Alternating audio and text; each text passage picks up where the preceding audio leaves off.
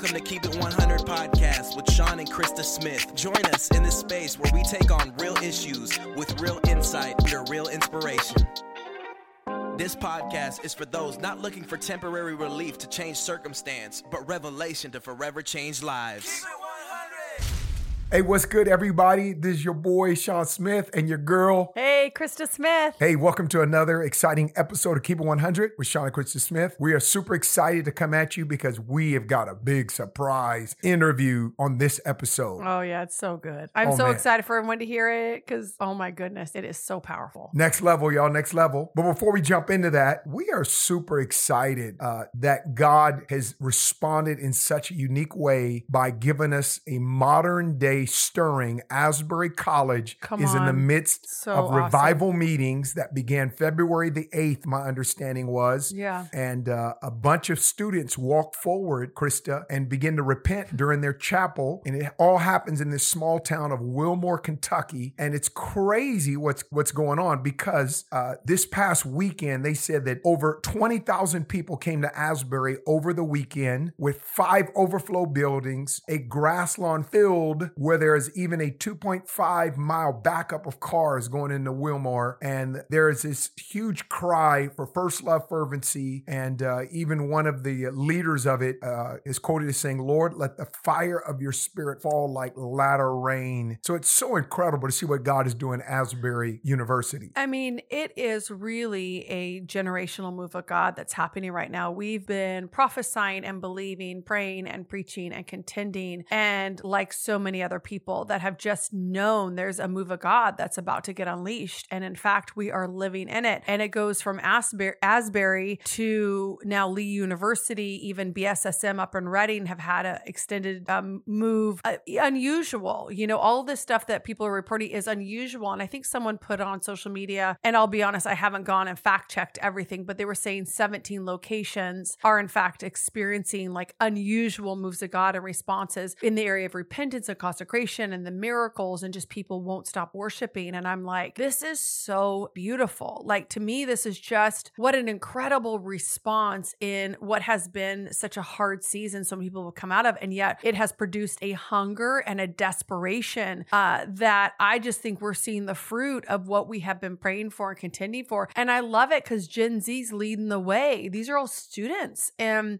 you know, it's not people with like well-known ministries or uh, people really leading this. Is just students that, and people for that matter, that are just want more of God. And we saw the beginning of an outpouring of God here in the Bay at Momentum. And we're asking the Lord, how do we foster that here in the Bay? I think it's available for everyone. I think Asbury and Lee University and all these other colleges are experiencing it. And now services, we had a friend in Charlotte text us on Sunday and they're like, we're just getting out of church. It's two thirty in the afternoon and people just would not leave. They just wanted to worship. And so this is happening in many churches. I, I I know a couple other people that that happened as well. And so I'm just, I'm like, God, I'm I'm getting provoked, like a holy provoking, uh, just going, God, like let that happen in the Bay. And then where we're at in services, I'm just asking for God just to pour out a spirit. Like I'm just so desperate for an authentic move of God. And we're really seeing it. And I want to be a part of that. I think every one of our listeners in the Keep one hundred tribe, they want a part of that. And so I want you to hear what God's doing and then be provoked to be an intercessor and a forerunner for your region and your city, uh, because I think it's available forever. It's so true. Even the, the president of Asbury just talked about that there are people that came from all over that hungry hunger for the more. And as you said, you know, there, there are Baptist schools, evangelical schools that it spread to, Cedarville, Samford University, but also, as you mentioned, Lee University is a school with Pentecostal roots in Tennessee, but we're hearing it, as you said, all over. And it's so interesting because three days prior to this outbreak uh, of God and repentance that took place at Asbury. It's very interesting. Sam Smith,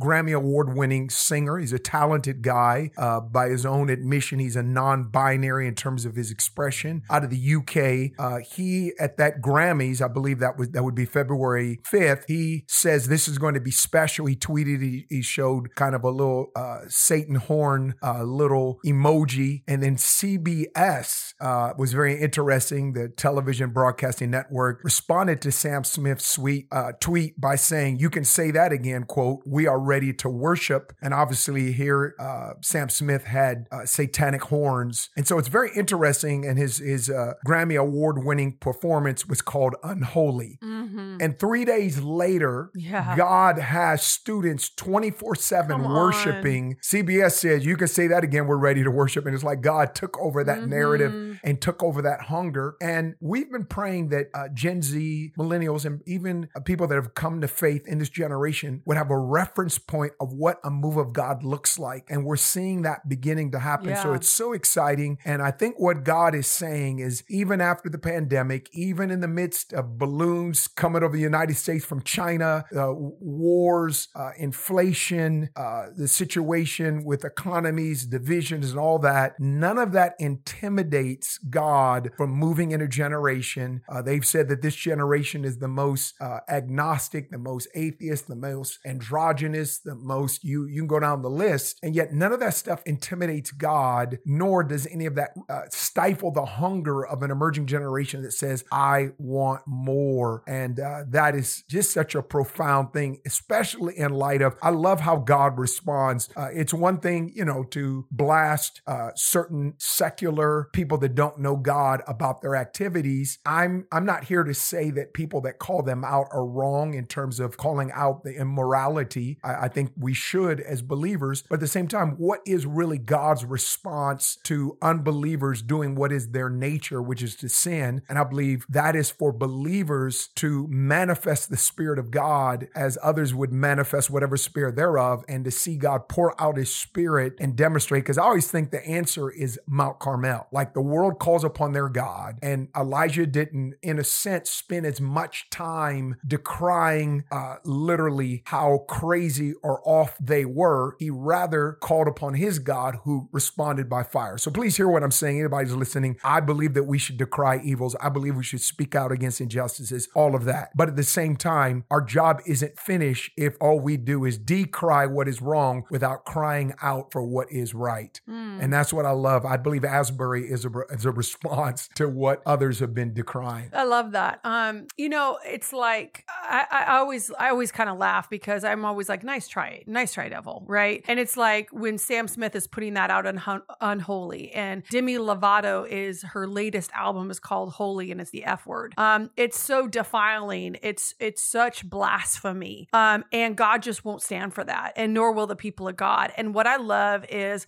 there's a generation that has been inundated with a, a blasphemous, um, just rebellious attitude toward the things of God. Like, there's nothing sacred, there's nothing holy. And in fact, there is something very holy and very sacred, Jesus. And, uh, and I think there's a generation that is creating a standard uh, that the world has tried to tear down. And that's really the spirit of Elijah. And I prophesied this and really even preached on it at Momentum and, and prior to that, that we're in a moment where the spirit of Elijah, talking about Mount, Mount Carmel, just to kind of continue that, that the spirit of Elijah is arising on a generation where we saw it on Elijah, we saw it on John the Baptist, but now it's on a generation where uh, the spirit of Elijah comes and it, and it and it restores what's been torn down. And there's been an there's been an unholiness, there's been a defiance, there's been a rebellious um, spirit that has uh, run rampant and been given permission, and has been very casual even in the church. And I love it, because it, there is now this like absolute standard that's being re um, reset for a generation that's just going, no, we're not okay with that, and we're not going to worship a false god anymore. And I just want to tell you, Keep one hundred Tribe, but Sean was talking, I just had this like holy, holy righteousness kind of like rise up in me, just this righteous indignation that's like, don't give an inch right now. Like, for everything we're seeing that God's doing,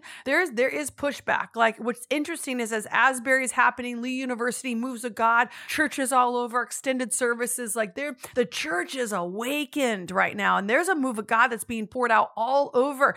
And then February seventeenth through the nineteenth, the most mass shootings, and a mass shooting is any time there's over five people, right? That's considered a mass shooting. That's right. So February fifth, uh, seventeenth through the nineteenth, there was ten mass shootings in America. That's insane, right?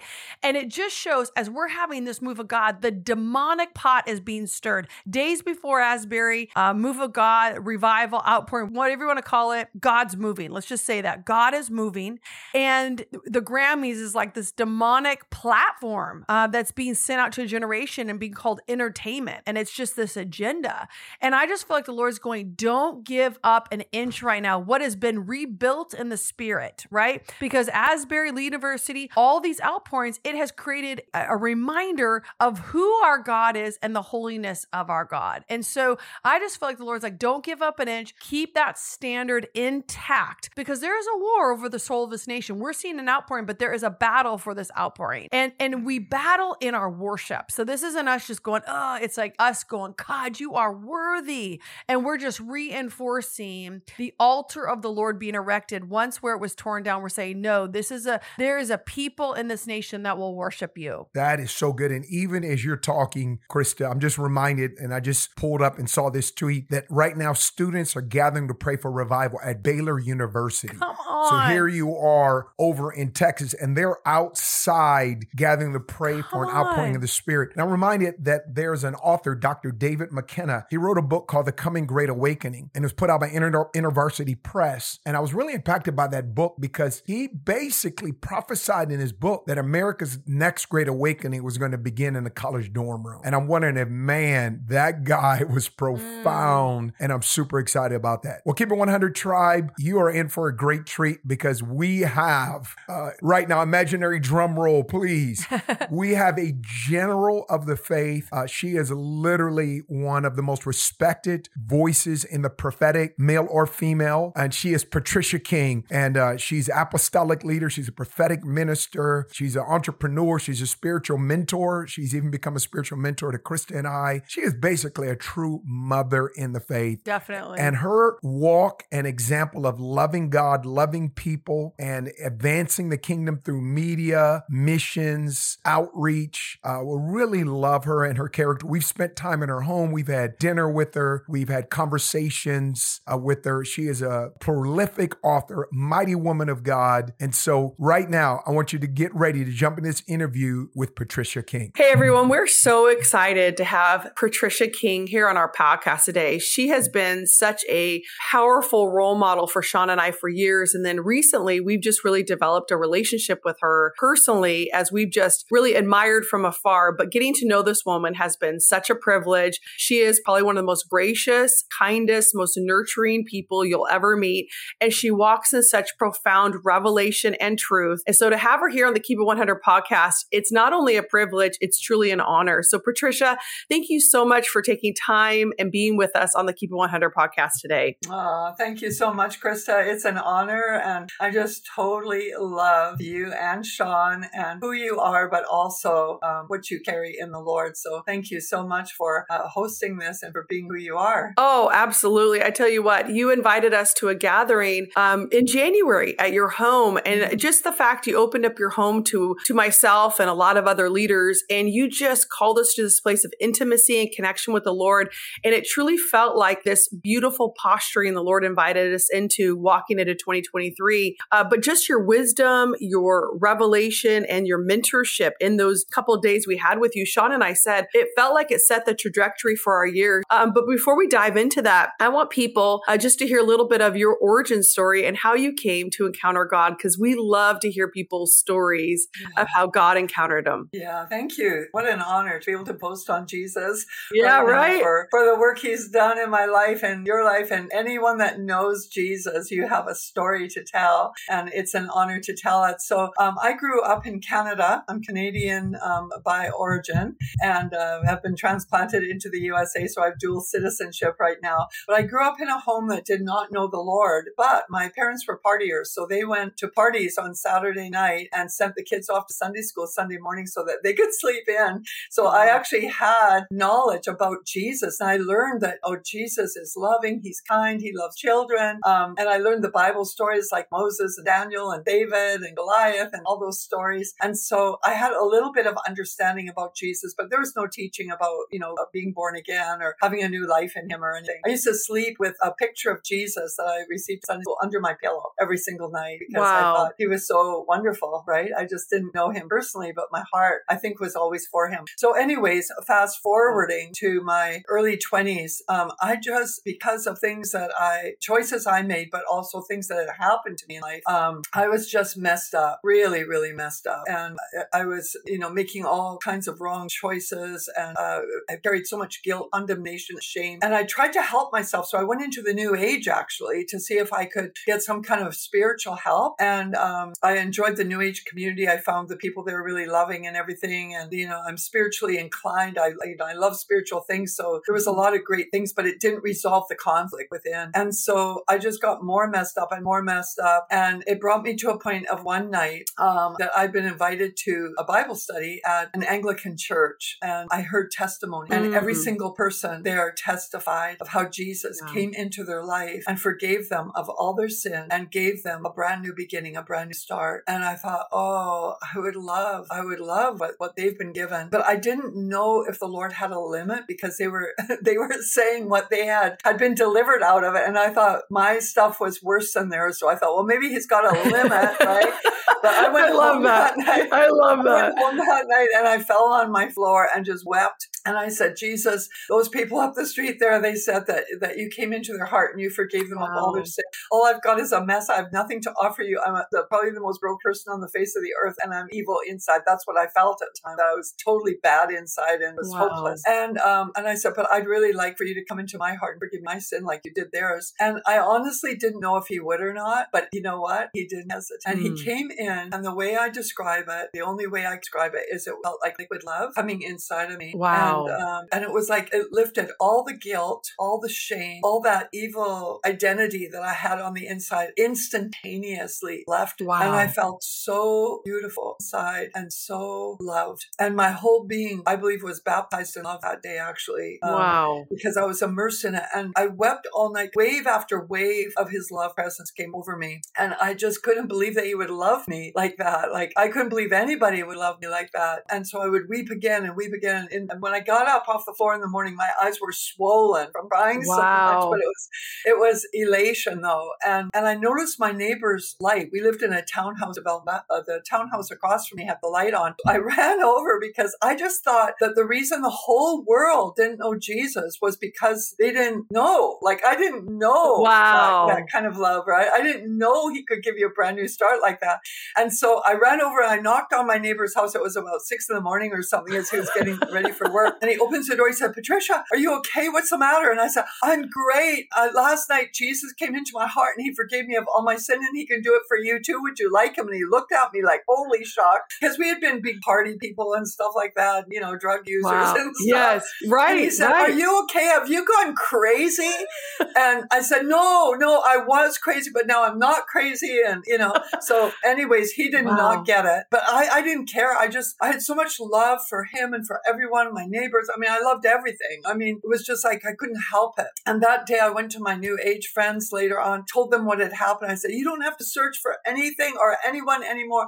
Jesus is the one, and he is the one. And they said, well, well, you know, how do you know that? I said, because he forgave me of all my sin. He came into my life. He gave me a brand new wow. life. And they looked at me so strange. And they said, well, you're not trying to tell us he's the only way. I said, yeah, you don't have to look for anything else. All those ridiculous things that we've been doing and holding our breath and going off into la la la. We don't have to do that anymore because he is the answer. And they were just like, they got upset with me. Wow. They said, you can't say, like, how do you know he's the only way? And I, I said, well, the Bible says so. And I had never read the Bible yet, but I just assumed it said so. And uh, they said, the Bible, the Bible, anyone can write a Bible, you know, it's just people writing the stories or whatever. And I said, well, I just know, I just know that I know that I know, I know or know. And um, so I, I felt so much love for them. They were so angry at me, but I couldn't help because I just Just love. I mean, nothing landed. Um, and I preached the gospel every day. I mean, that's what I found out it was afterwards. All I was doing is sharing what happened with right. me and wow. offering it to everyone else. And people were getting saved on the street and giving their lives to Jesus. It was so amazing. So that was my introduction wow. to Jesus. And I fell in love. I was completely smitten and overwhelmed by his love. And to this day, to Agreed. this day, yes, I totally. just like, he just gets better and better. And if there's anyone watching right now and you don't know Jesus, I'm telling you, he is that good. I am not exaggerating. In fact, Agre- yes. I can't even describe to you the bigness of who he is. And you just call on his name because because what he did for me, what he did for Krista, what he did for Sean, yes. he'll do for you too. Yes. Oh, and you know what I love, Patricia? Everything you're describing, that original revelation, that original encounter with Jesus of his love, that's literally you today. As I was laughing mm. because I was like, that never left. And that shows no. how real it is. That shows you how yes, authentic yeah. Jesus is, is because yeah. if that wasn't actually real or Jesus, that would have yeah. dissipated years ago. When people got yeah. mad at you or upset, you would have like toned it down. You were like, no, no, no, this is not an option. Like, this isn't just, you know, this isn't a decision one day and it changes the next day. You're like, I'm forever changed. I've been forgiven. I've been set free. And right. you are, you are like, you're like walking liquid love with Jesus. I mean, that's literally who you are. And so I just smiled so big because I was like, oh my gosh, you've never changed. And that's the beauty. That's the beauty. It's like Sean's testimony was the Lord, the Jesus showed up in his room and he, he was so full of gratitude. My husband's such a natural worshiper. All he does is talk about how grateful he is to God. It's that initial encounter. It's never changed. He's doing the same thing he did from day one of encountering Jesus. And yeah. so are you. And I just love that because the first thing someone feels when When they're around you, Patricia, is the love of Jesus. And it's like exactly what he marked you oh, with, yes, you know? Awesome. And so I just, our listeners, what I love is you said, is there any limits? I, I love that. You know, when you were listening to other people's testimonies, you're like, uh, and you're comparing your story to their story. And you're like, man, is there, is there a cap? Is there a time where God goes, there's ah, no there's no cap. There's no limit. And you, you model that. I model that. Sean models that. And so many other, we model, there is no limit to the love of yeah. Jesus. And for everyone that's watching right now, we honestly, from the bottom of our hearts, we want you to know that because mm-hmm. he loves you so deeply and he's not looking at all the mistakes and the flaws and yes. the ugliness, you know, you know, he can transform you. And for me, like, it wasn't like I had that initial visitation, but there was things I had to work out. And there was over the years, you know, the discipline of the Lord. And I'm a well-disciplined child. I've been taken out to the, the woodshed a few times because that's what love will do, right? Same, same, same. And it's like, we are forever being transformed. So like, you know, it's, it's just yeah. like from one degree of glory to another. And yes. he's so patient. Like, he's been so patient and so kind and so wonderful. And, you know, he is love, Krista. He oh, is my love, goodness. Right? Yes. And he said that in the New Testament, as in the Old Testament, of course, we have the laws of Moses and they're awesome. Those commandments are amazing. I love them, but they're fulfilled in love. So like, we don't have to think, oh, I've got to obey this. I got to obey that. We just have one. We just have one. Love God, love others. It's all wrapped up in love. And that all the law and all the prophets is fulfilled in that. So in the New Testament, all we have to do is receive more love so we can be more love, right? That's it. Receive more love so I yeah. can be more love. And yes. that's it. And then all those other commandments are in that. It's so amazing. I love it. I love that. And so well said, because it's not, it breaks that works mentality when it comes from a place of love. When people think, man, I can't do that. You're right. We can't do that. We can't love other people. people that are hard to love. We can't even love ourselves. We're not even able to love God unless God puts his love within us, right? There's so many stoppers and hindrances until the love of God is encountered in our lives. And it's through his love that heals us, that transforms us, that sets us free. And it's through that revelation and encounter with the love of God, everything changes. And our ability to love, uh, the, the, the it's such an increase of our capacity, you know? And so I always, I marvel at my ability to navigate situations that are maybe difficult, but it's through the love of God that I'm able to approach it. And I, my goodness, I've seen you do that. You approach hard situations, but you're able to do so with such a love because of, of the love that you're filled with. And so my goodness, is love the answer to navigate a hard world? Absolutely. You know, it's, love's the answer to navigate hard people and hard situations. The more love, the easier it is to navigate. And so maybe there's some people listening today that just need to be reminded just the simplicity, but the profoundness and life-changing encounter of the love of God. Like, you can't have, you can't, you can never have too much love, right? Never. It'll ch- change you. And love also, because I'm just sensing that someone might be thinking, yeah, but you know, sometimes you have to, you know, be strong and confront things. And yeah, love will confront, but it's different if you confront yeah. outside of love. So if you do need to confront, make sure your heart's full of love for the person first. And because confrontation will save them from hard things, from destructive things. And, you know, I mean, we, we all, you know, fail and falter in different areas, but when we love one another, will help each other through. So, oh, that's so good. Know. I love that. I yeah. think someone did need to hear that. I mean, I need to hear that, right? We all need to hear just that truth on the love of God. You know, Patricia, you wrote a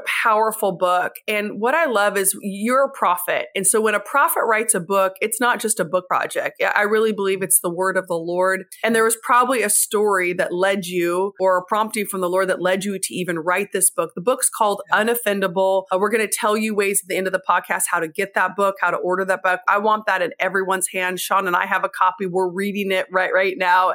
That's why we're like, we got to get her on the podcast because it's such a profound message. What was the process the Lord took you through that you knew this had to be written to a book? Yeah, right. So I think it's really important, Krista, as prophets, that we we discern the times, right? That we we have eyes to see um, what is happening, not only in the natural, but what, what is happening on a spiritual plane, and then know what to do to lead the people into a place of safety and blessing. Right. So when when twenty twenty hit, it was very clear that we were entering into a new era, yes. Not just a new year, um, a new era. And it was an era transition. And very soon into twenty twenty-three, of course, we got hit with COVID. Um, that year was pivotal on so many different levels because we had um, COVID with all the with all the uh, complications of it, the intricacies of it, the way it was handled and people's opinions on it and everything. And then we had a lot of uh, death from it. We had uh, racial tensions that year. Uh, we had conflicts on every side. We had um, an election year where the campaigning was very volatile.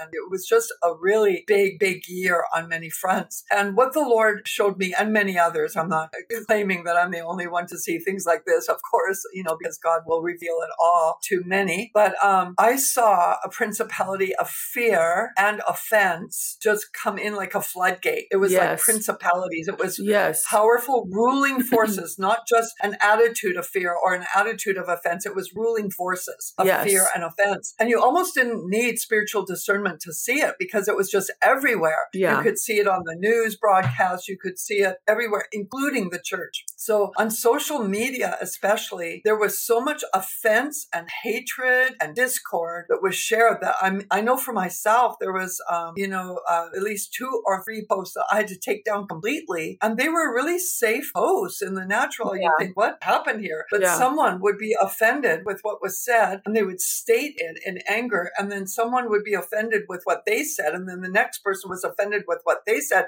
So fifty, sixty comments down right. the line on one, one thing. There was just offense, offense, offense. So I had, I had noticed it and we were praying into it, praying for God's love to permeate and trying to address some of the issues so that we could see safety for the people of God. But in December of that uh, year, God really um, uh, got my heart. He started speaking mm. to me about, about the power of offense. And he said, would you be willing to live an unoffendable life? Ooh. And I thought, yeah, I mean, um, I didn't think I was offendable. Like sure. I, I, I thought I was uh, very careful not to take offense until I was. And then it was like within twenty-four hours of that invitation, I gave God a big yes, you know. Um, I was driving down the highway and I was getting offended with the car in front of me, with the driver in front of me, because he was in the passing lane and he wasn't going the speed limit. And so I was offended with it. Right. And no one was in the car with me and he couldn't hear me, but I actually yelled at him and offense was coming out of my mouth. I heard it myself and the Holy Spirit sitting beside me said, yeah, that's what I'm talking about. That's Ooh, what I'm talking oh about. Oh man. Oh and man. Then, I'm getting convicted right now, Patricia, because I'm a Bay Area driver. Oh man. man this is good. Few days, I found myself offended in the, in the uh, grocery store. I found right. myself offended. Even watching T V with one of the, the characters in the drama I was watching, I got offended with him. And he said, you know, I mean, this is just a story. It's not even a sure, real scenario. Sure. That's with your heart. And he said, I want to teach you how to speak the truth in love, how to address mm. issues of justice, but in love and not with offense. Because the moment mm. you step into offense, you have dissipated the strength of the um, truth. You have compromised and you've got threads of evil inside of it that, that take away Um, the power of, mm. of who I am. Wow. And so I was really uh, convicted and began to get more understanding. The Lord actually showed me, Krista, that there's five, five um, just elements of sin, transgressions, five transgressions inside of every single offense. Whoa. And so if there's consequence for every trans- transgression, um, that's a lot of consequence that hits your life. In other words, when you enter into offense, you are not only filling the atmosphere with something nasty, you are also filling your life with landing strips. it's for the enemy to really um, make your life miserable. Mm. And we just accept it as part of like our culture or something. Oh, it's okay. I'm just offended, you know, but it is not okay to be offense, because in the Passion Translation, I believe it is, one of the definitions of love is it doesn't take offense. And by the way, if you're offended, you've taken it. It's not given. Ooh. You can't say, oh, someone made me offended. No, if you're offended, you took offense. And so we have to be responsible for that offense. Mm-hmm. And so um, we are um, really uh, working, especially in the prophetic, because you and I are both prophets. And so it's really important that we don't prophesy out of offense. And what the Lord showed so me good. Is, is that when you step inside of offense, especially like, um, let's take one example, because we're in an election year uh, coming up soon. Um, campaigning is going to be starting soon. Um, on the political level, if you are offended as a prophet and you step inside of it, you can get into a deception through the offense and end up prophesying words that you think are true, but they're actually coming from a wow. cesspool of deception because you went inside of the offense. Ooh. And you started prophesying out of personal offense, political offense. And the Lord showed Man. me this, because I was wondering, Lord, there's been so many political prophecies that didn't yeah. come to pass. Right. What What is that, right? Like, what, what happened? You know, I, I want to know so that we can be protected, not so that we can condemn or right. be, be judgmental or anything, but just what happened. Learn. And that's what he yeah. So it's like, this is a really big deal. If we are going to see uh, harvest, if we're going to see um, the increased uh, revival that, that's already happening right now, mm-hmm. um, we need to be committed to this love walk, and love is not offended. Oh, my goodness. You said so many truths. I mean, because I'm trying to make sure I'm not interrupting you too much on the inside, Patricia.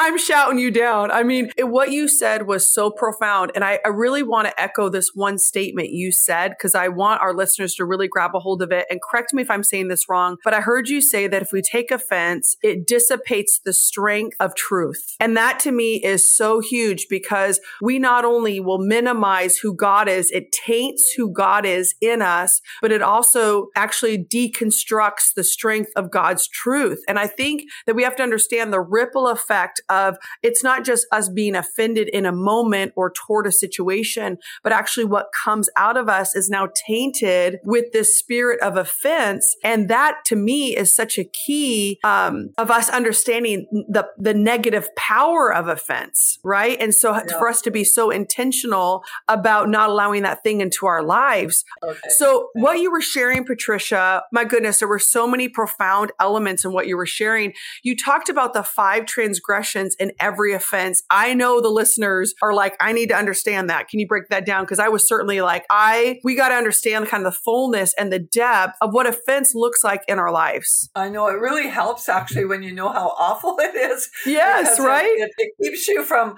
from entering into it. But um, yeah, so the first one that the Lord showed me was anger. So in every, in every offense, there is a level of anger in it. It could be from being slightly miffed all the way through to full-on rage, right? But there right. is a level of anger there. Now, in James, it says that the anger of man does not achieve the righteousness of God, right? So right. in Romans one, we see that God um, has wrath, which is anger. He has wrath, but what is it against? It's the unrighteousness and the ungodliness of man. So he has it against the transgression, not against the person. When Jesus died on the cross, he died for all mankind. So it's, it's like he loves every single person. And he's not angry per se at people, but he's angry at the transgressions.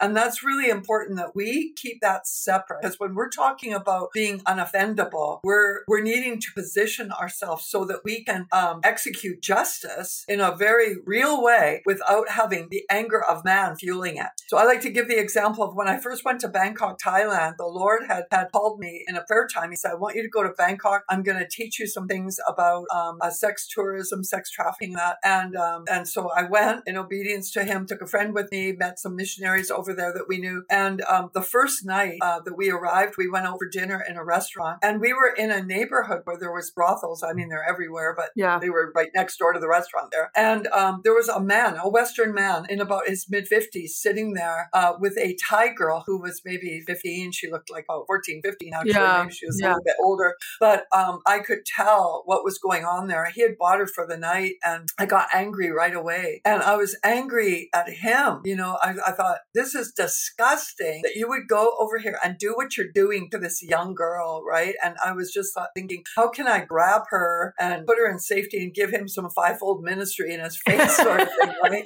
And, um, and I was just stirred on the inside. But then the Lord said, um, I want to show you something. And he gave me words of knowledge, Krista, on what had happened to that man when he was a little boy. And it was clear as crystal. And I all of a sudden had compassion for him because he was wow. abused. Mm-hmm. And um, and then he showed me throughout his life that he always wanted to be loved, but never felt loved. And so his purpose in going to Thailand was that he could maybe with no one watching, just kind of have that hole in his heart filled mm-hmm. somehow. And so now I'm emotionally a wreck because I've got compassion for him now and compassion for the girl, but I've still got this anger and I don't know what to do with it. And the Lord said, I'll show you what to do with it because as long as mm-hmm. you have anger towards him, you are not going to be able to help this situation. Wow. But I'm going to show you to, to, to go after the truth and to go after the enemy in this and to not be fueled by offense or anger that mm. is unholy. And wow. so long story short, um, that was our call actually into dealing with anti-trafficking and stuff like that. And uh, we had, you know, tremendous success and fruit in it, but we had to learn how to rightly divide it because we've led um, traffickers to the Lord, not only rescued uh, mm. people who have been trafficked, but we've, we've actually led traffickers to the Lord. Wow. We've, we've, you know, um, ministered to sex tourists and got them rescued out of the stuff. So it's like, we wouldn't have been able to do that if we didn't settle the issue on the inside. So Paul said um, in Ephesians four, twenty-six and twenty-seven out of the Amplified, he said, be angry. And then he says how? At sin, mm, at immorality, yes, at yes. injustice, at ungodly behavior, yet do not sin, right? Mm, be right. angry at those things, but do not sin. So as soon as you cross over into an offense toward the sinner, you have transgressed. Mm, okay, so you so are good. Now offended and anger is at work. And the consequence of that anger is at work. The second one is bitterness. And it says in Hebrews twelve fifteen that, um, that when there's a bitter root, it will defile many. And when you're bitter, it's the opposite of sweet. So like when I was getting ready for the podcast today, Krista, I could hardly wait because I like when I think of you or Sean, I feel like happy thoughts, right? I right. feel sweet, Aww, right? Yeah. But like if you're bitter towards someone, it's like, oh, I don't know. Oh, I got to see them. Yeah. Oh, you know, we, True. You know, we've got that, right? So that's how I gauge bitter or sweet is a lot of times like, what is my, what is my, you know, emotional thermometer doing there? And, um, and so the problem with bitterness and the problem with offense is we don't keep it to ourselves because we want Ooh, everyone so else good. To be on the stage. So we'll say, did you hear about Johnny so-and-so and what he did? Isn't that disgusting? Because you're offended with him. Now you want everyone to feel the same as you do. So true. And so it defiles many and whole churches can be divided because of offense. It spreads mm-hmm. like gangrene. It's actually worse than a virus. It's worse than a global pandemic in the natural. It just spreads like wildfire and social media can spread it really fast. Oh my goodness. The yes. third one is judgment. So um, Matthew seven verse one and two says that when we judge, we're going to be judged by the same measure. So I can't afford that. You know, like I, I don't want to be under judgment. And um, I love the story of how Jesus handled it when, when we see the woman who is caught in the act of adultery, right? So the scenario is Jesus is in the temple and he's teaching and the scribes and Pharisees are offended with him. They are offended with him. So their offense is saying, oh, we're going to get him good. We're going to, we're going to put in, him in a position where we're going to be able to take him down. So that's where their offense led them. So they bring out this woman who's caught in adultery. They're offended with Jesus and they're offended with the woman. And they say, Jesus, the law says that mm. because we caught her in adultery, that we're to stone such one. They've got the stones in the hand. What do you say? So he says nothing. You know, he just starts writing something right. in the dirt. And then they're still going at him. What do you say? You know, what are you going to answer us? And he's just silent. But when he finally does speak, he, he doesn't enter into critical judgment. He just speaks the truth. So he says, you who are without sin, cast the first stone. He doesn't judge them for their stinking attitudes, right? He doesn't do that. True. He just calls it for what it is. He says, okay, I'm going to uphold the law. I'm not against the law of Moses. I'll uphold that. So if you're without sin, you can throw the first stone. So they had to drop their stones and leave. And that was interesting because now everyone in the courtyard who watched it, who they were hoping would be on their side, is now looking at them saying, what? They're sinners? They're just admitting it. They dropped their stones and left, right? Right. So now Jesus is there with a woman ca- caught in adultery. And he says, where are your accusers? And she says, there, there's none. He says, well, I don't accuse you either. I don't damn you. I don't judge you either. But he could have, the one who could have, mm. because mercy triumphs over judgment. But then he says so to her, good. Go and sin no more. So he wasn't soft on sin at right. all. Jesus right. was never soft on sin. But he, he released mercy triumphs over judgment. There's no critical judgment inside of love. Mm. It's like, like there's a discernment, there's a statement of uh, judging a situation or judging good and evil, but it is without offense. It is just speaking the truth in love, which Jesus did. So I love that. I do too. Unforgiveness is the fourth one. And in Matthew eighteen, twenty-one to thirty-five, we see that whole scenario played out. Um, because in, in offense, if you're offended, there is unforgiveness inside of it. You can't be forgiving and, and offended at the same time. Mm, if you've got so any good. kind of offense, there, there is a level of unforgiveness there, because when you've forgiven, the offense goes. That's right. Okay. So you can still say the situation is wrong. This was a wrong decision that you made. Um, this is a hurtful decision, but it's without offense because there's forgiveness there, right? And if you are unforgiving, whoa, the consequence of that one is big time. You know, you live in torment with it, right? And then the fifth one is pride. There's mm. always an element of pride inside of offense, because you, True. you, you can't offend and being in a servant role. You're in a condescending position. You're mm. looking down on the one that you're offended with. So pride is the fifth one. And it says pride comes before what? A fall. A fall. Oh, yeah. You know, that's a big consequence. So I want to stay away from offense at all costs, because a lot of it is selfish. I don't want the offense of it, right? But the Same. other part of it is I just want to be like Jesus, right? That's right. He's never been offended with me. He yeah. has addressed many issues in my life, of course, and, and, you know, corrected me and brought discipline to me and spoke truth to me and confronted me.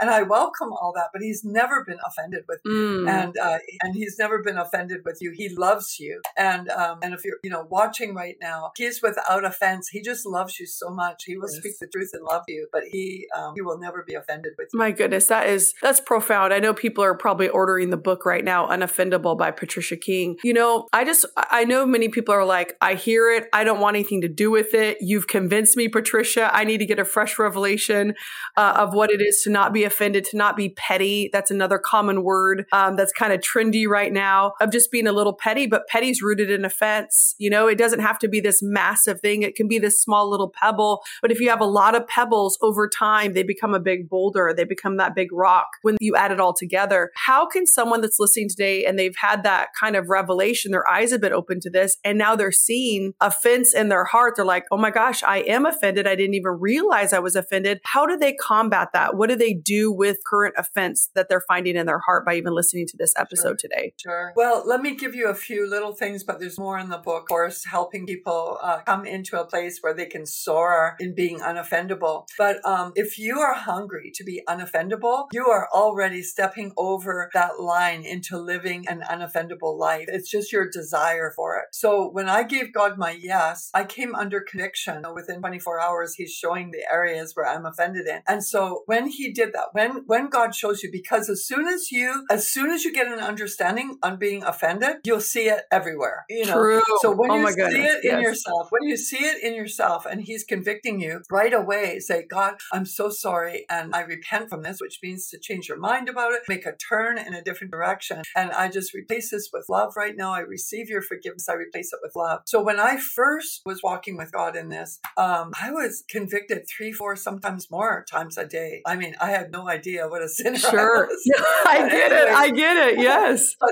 but then over time, I, I found myself, I could go a whole week without even being convicted once, right? Right. But I can catch it. As soon as I am now, I can catch it because you're aware of it, right? And it's really helpful. But the more that you repent from it, receive forgiveness from it, and, and just be committed to it, the, the better that you will, um, or the easier you'll be able to identify and stay away from it. And it gets longer periods. And, and you'll start to see it in others. Like you were talking about being petty earlier. Yeah. Well, you see, can, can you imagine the things that we even think are big issues, God sees as petty, right? Sure. So it's oh, like, what that's we get it. is mine.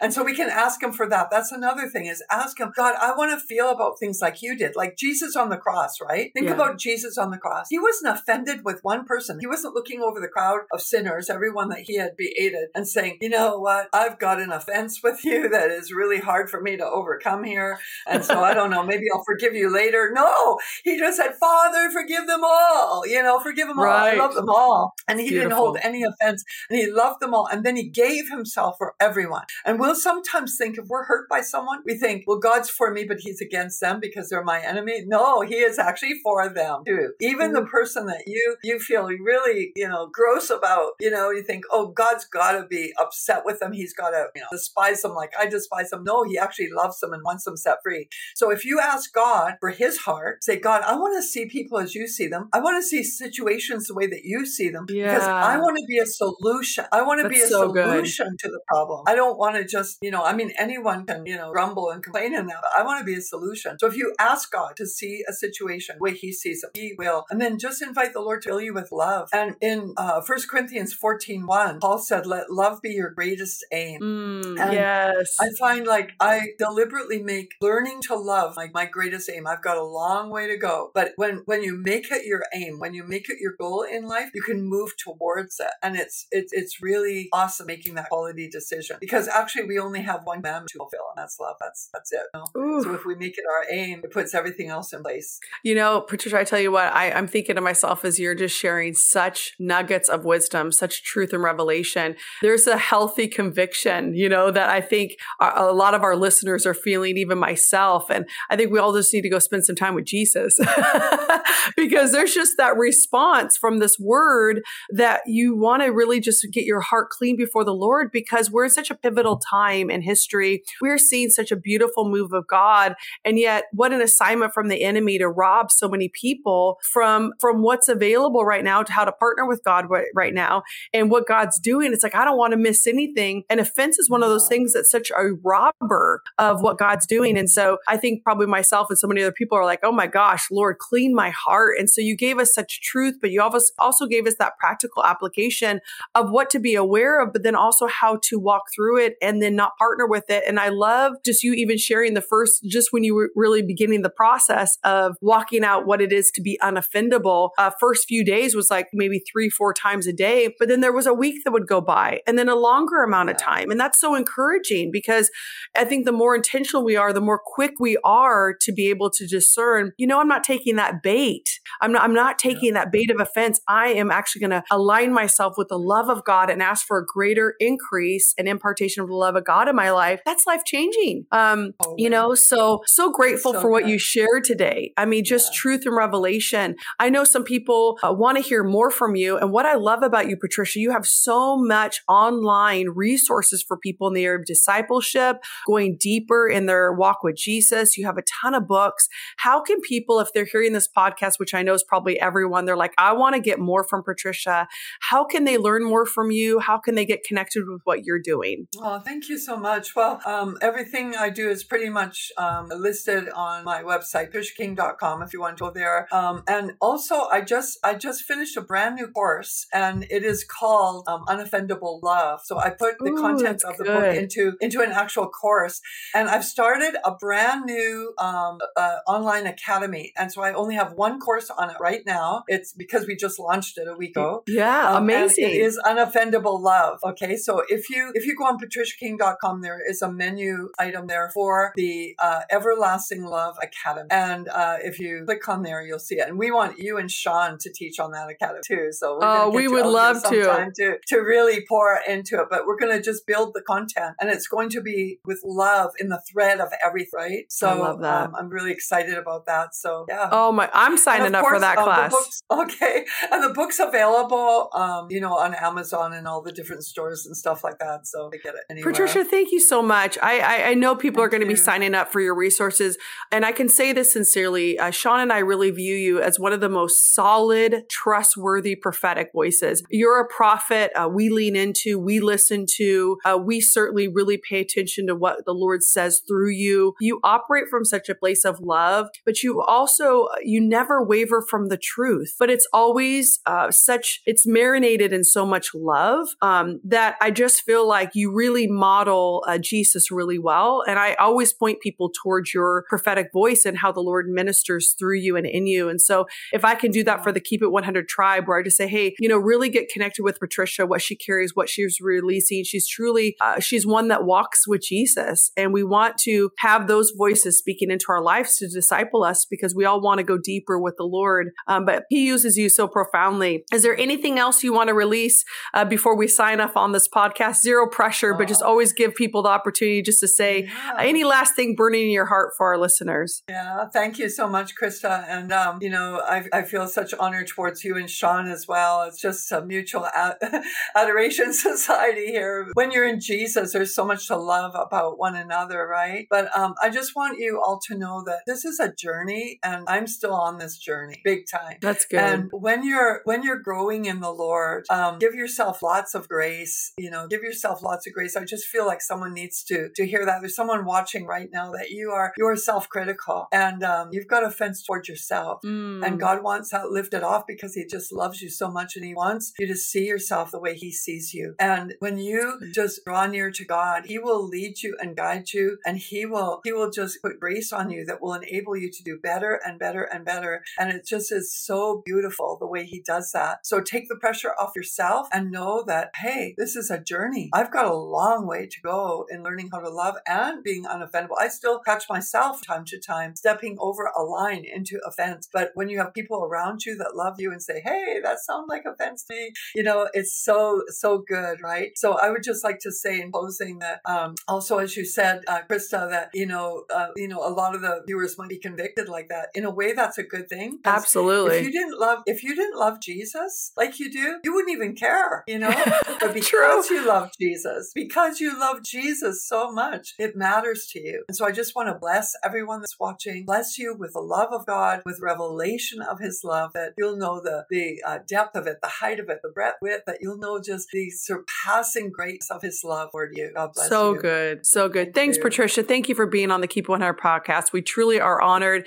And y'all go get her book. Your life's going to get changed. Go sign up for that e-course. Truly, uh, it's going to be so rich in your life. All I got to say is that I told you that was going to be powerful. Oh my goodness. Such a key, key word, right? I mean, we have to learn what it is to be unoffendable. It's when she talked about that element where it literally pulls away from the strength and the true character of who God is, right? It pulls away from the depiction of God. And I think that that's what's so key is we understand that offense not only takes away from us, but it pulls away from our witness of God. And man, that is a sobering reality. And she breaks down the transgression. I mean, it's so powerful. I mean, she has an e-course available. I want to jump in that. I'm certainly in the middle of reading the book myself. And I'm just so excited the Keep It one hundred Tribe got exposed um, to this word because it's such a prophetic word for now. Friends, grab this word, share this podcast. This is a word that needs to go forth. We need people to get a revelation. We must be unoffendable in a time where the enemy wants to throw that bait your way. Absolutely. I one hundred percent agree with that. But when I just say Keep It one hundred Tribe right now, imagine that there is this scale of zero to ten, where ten is everything causes you to fly off the handle. Everything causes you to become salty,